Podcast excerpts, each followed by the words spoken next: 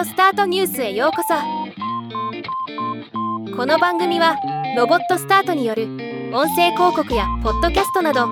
音声業界の最新情報をお伝えする番組です。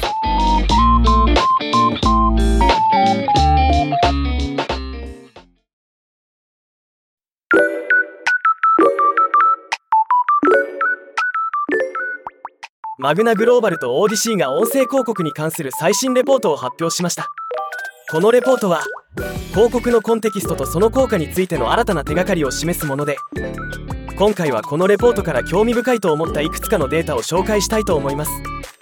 オーディオはいちにちの中心となる習慣となっている。ポッドキャストリスナーの ななじゅうよんパーセント がオーディオを聞きながら毎日のルーチンを行い、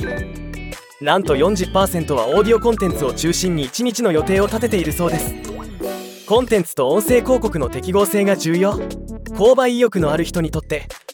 コンテンツの文脈が音声広告の効果を増幅させることが明らかになっています。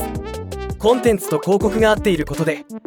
広告が新しいことを教えてくれたと感じる率が高まる傾向が見えます。リスナーの気分が広告効果に影響を及ぼす。元気や興奮を感じているリスナーはより多くの広告を受け入れることができると回答。つまり習慣との関係が重要ということになりますね。広告とコンテンツや習慣とのマッチングが強いほど広告効果は高くなる。音声広告との関連性が高ければ高いほどブランドリフト、購入以降といった広告効果が高くなることが分かります。レポートの最後に、コンテキストに合った音声広告はよリスナーの行動を次の段階に進める可能性が高くなり、リスナーの毎日の習慣を理解して、いつ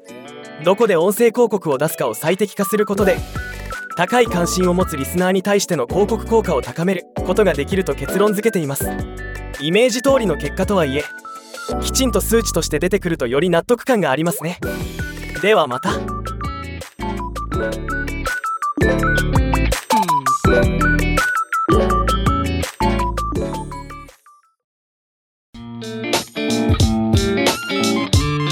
今回のニュースは以上です。もっと詳しい情報を知りたい場合、オーディオスタートニュースで検索してみてください。ではまたお会いしましょう。